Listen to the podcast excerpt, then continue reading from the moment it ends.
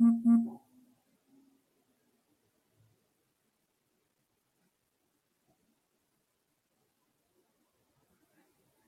ん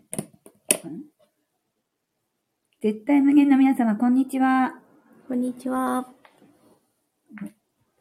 始まってますね。うん。えっと、初めてのライブ配信になります。よろしくお願いします。うーん。うん。えっとね、今日は、あの、初めて半年ということで、はい。まあ、一回ぐらい、試しにちょっとライブ配信をやってみようということでね、うん。ちょっとやってみるわけですけれども、はい。ね、なんとか半年、頑張りましたね。頑張りましたよ。うん。 心が軽くなるラジオ、これ難しいね、この滑舌 が。はい。私も何回も噛んでましたね。うん。心がね。いつもは5次元を表現するのに、うん、絵とか使ってたんだけど、うん、言葉だけで伝えるのがすごく難しいなと。そうだよね。感じました。ちょっとね、ライブ配信自体がうん初めてなので、ここボタン、うん。ゲスあト募集募集押してみようか。いや、募集は混ざってきちゃうんじゃないあ、そっか。でそういうことじゃなく、うんちょっとね、本当に、もともとこう、アキネも私も苦手なジャンルなんですよね、機械がうね。ん。だけど、なんかこう、ラジオやってみようかってちょっと思いついて、やり始めちゃった。わからないなりにね、なんとかこう、なんとか本当にやってきたんだけど、うん。まさかやるとは思ってなかったから、まあびっくりではあるけど、まうんあ、なんとかね、うん頑張ってきました。うん、で、やるようになると、実際やってる人って、自分たちは宿泊しながらね、ちょっと頑張ってきたわけだけど、うん。ね、毎日配信してる人、やっぱすごいなと思うよねう。んうんあと、ライブ配信をやっぱ毎日やってる方もいらっしゃっうてん。う、ん。それもね、なんかすごいなって、うん。自分がね、ラジオちょっと携わってみうて、ん。凄さがわかるようになってきました。毎日やってる方の。すごい。すごいよね。うん。まあ多分苦手さは変わらないなりに、楽しみ方はね、少しずつやっぱ半年の中でうん。出てきたから、それは良かったなって。うんうんねうん。最初の頃、ほら、コーナーをさ、うん二つ三つやってたらもう慌ただしくなっちゃったから。あ確かにそうだったねん途中から、じゃあ一個で行こうって。うん。その進化も面白かったけどね。うん。ん。やっぱり人間慣れって大事だよ ね。慣れてるのか、これ。うん。あどうなんだろう。うん。度胸はついたっていう感じ、そうだね。うん、全部一発撮りでう。ね。うんむせようが、くしゃみしようが。うん。まあ、素の私たちをね、うんお届けできてるかなっては思うけれども、うんう。ん。何かこう変わったかしらね、さその半年やってきてね。うん。でもね、なんだろう。お題じゃないけど、うん。苦手なことに突っ込んでいくのが、うん。これ逆に心が軽くなるなと。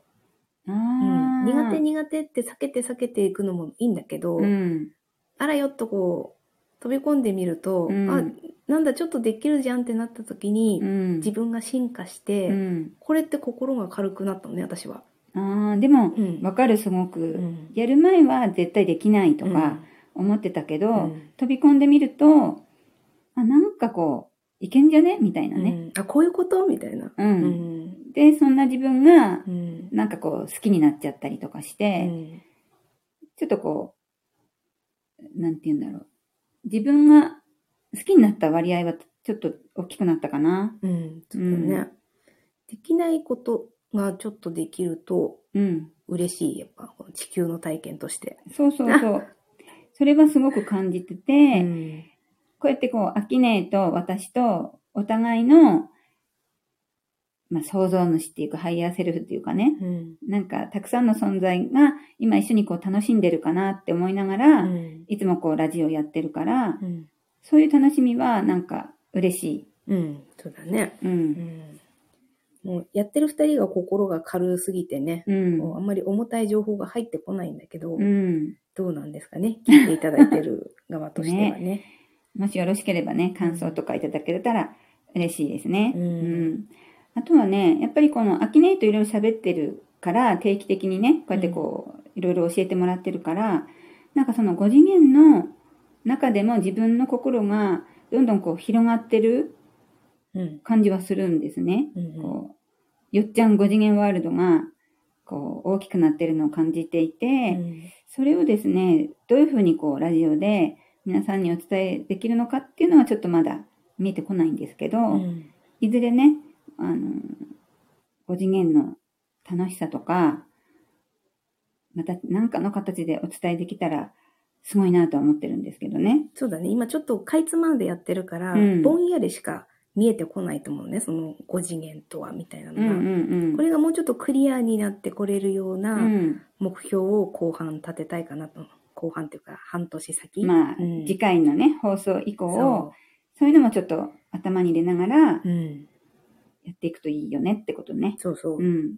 なんかね、本当にその、まあ、3次元と5次元が両方常に一緒に存在してるわけなんだけれども、5次元に意識する時間が増えれば増えるほど、なんか本当にね、毎日軽いんですよ、心が。なんかこ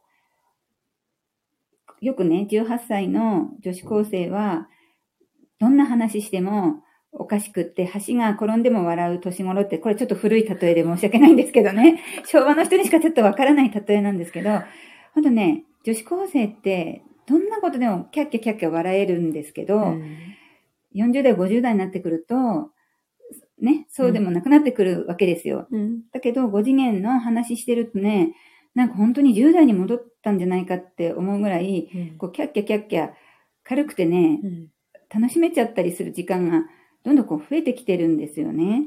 なんか、ちょっと、意味不明かな、いやい意や味意味不明かなうん何が起きても楽しいみたいなね。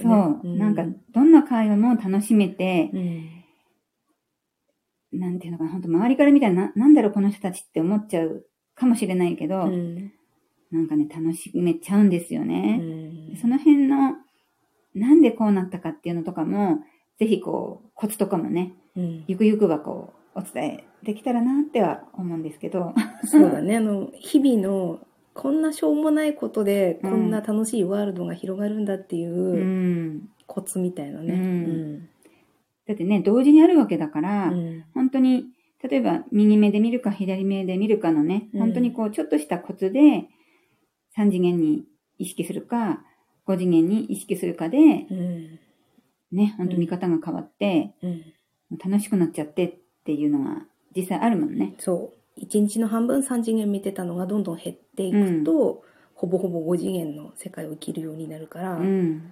ほんと割合ね。割合だよね。うん。そこら辺がまたちょっとこう、今後ね、うん。二人でちょっと考えてうん。お伝えしていけたらはい。いいよね。うんあとね、ちょっと今日はお互いの、その、心が軽くなってくるきっかけになった、うん。その5次元チックなね、うん。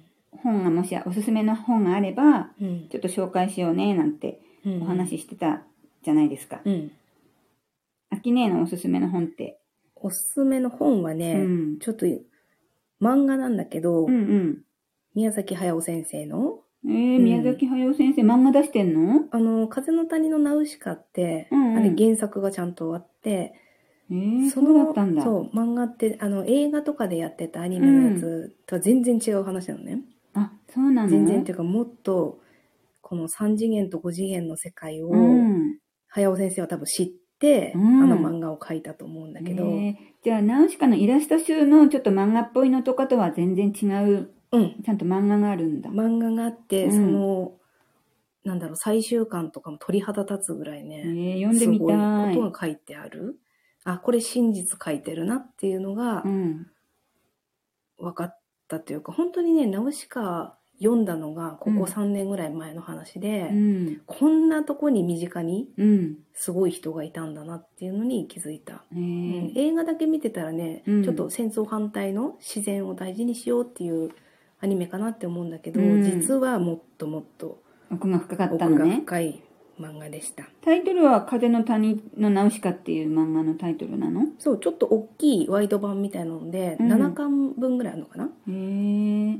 うんで一時期ね、うん。図書館からもそれみんな借り出しが貸し出ししちゃって、うん。何週間も借りれなかったっていう話を聞いたから、うん、人気なんだね。そうそうみんなちょっと気づいてきちゃったみたいな、ううんん。ええじゃあ私も早速、このラジオ終わったら読んでみます。うん、読んでみて、うん初めて聞いた、なんか宮崎駿の監督、ほら、ジブリうの、んまあ、ジブリ系ので有名になった人っていうイメージがもう強いから、うんまさか漫画ね、書いてたなんて、誰からも聞いたことなかった本し、当うん、なんか、あのねアニメ10みたいなこうアニメの雑誌に連載してたんだよ、30年以上前に。へえで一。気に書き上げたっていう内容が、うん。もう今の世界だったっていうう、ーん。すごいなんか、楽しみ。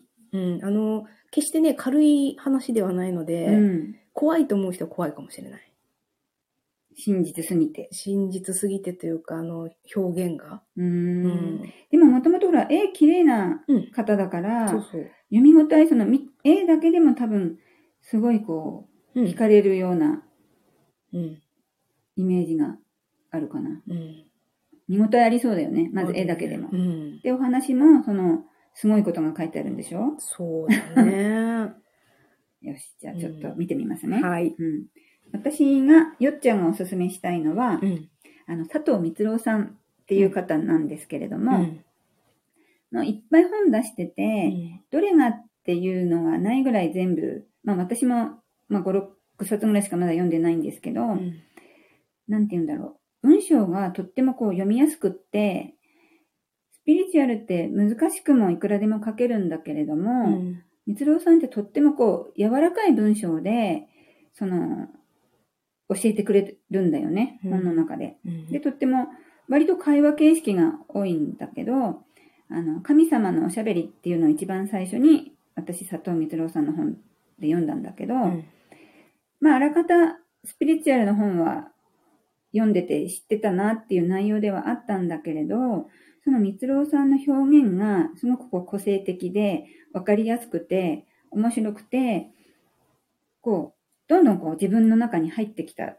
ていうのがあります。うんあ、こういうふうに伝えれば、伝わりやすいなってこう思えるような文章がね、いっぱいあったんですよ。うんなので、ぜひね、あの、神様のおしゃべり、おすすめしたいんですよね。うん会話形式だから読みやすいんだよねこうん。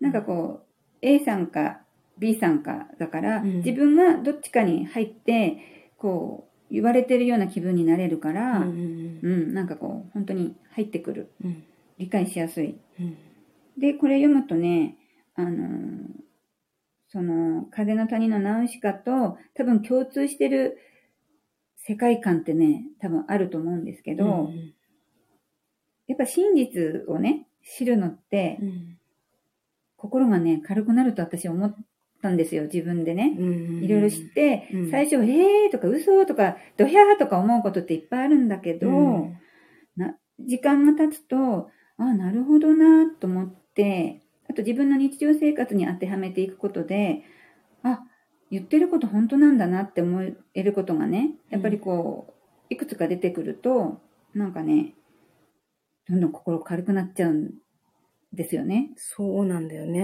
ん。あの心が軽くなるっていう体験を初めてしたのって、うん。私本物と偽物をすごいこう一生懸命探してた時代に、うん。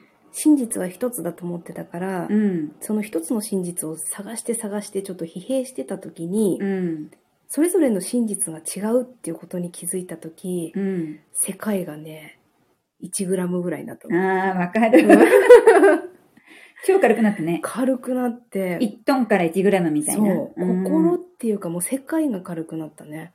でもそれ、うん私も全くそこ同じのを経験したう、んあの、前に言ったかもしれないけど、うんやっぱ子育てしてて、こう、いろんな子育ての本をね、うん読んだうり、んこう、講演会行ったりして、こういう子育てが正しいっていうのを、やっぱりこう、言われるわけですよ。そうすると自分がそれができないもんだから、どうしよう。じゃあもっと正しい子育てがあるんじゃないかとかね。こう逆にもっといろんな本読むと、その本で違うこと言ってると、何が正しいんだろうってもうがんじがらめになっちゃって、どんどん苦しくなったんだけど、うんやっぱりその、 5次元のね、うん本を読んだりして、あ、真実は一つじゃなくて、うんそれぞれうんに、こう、真実があっていいんだなって。だからうんお母さんも、私は私のやり方で良くて、その本に言われた通りにやらなくても、うん別にいいんだなって思った時うんに、めっちゃ心がやっぱり1グラムぐらいになっちゃったわけよ。うんうん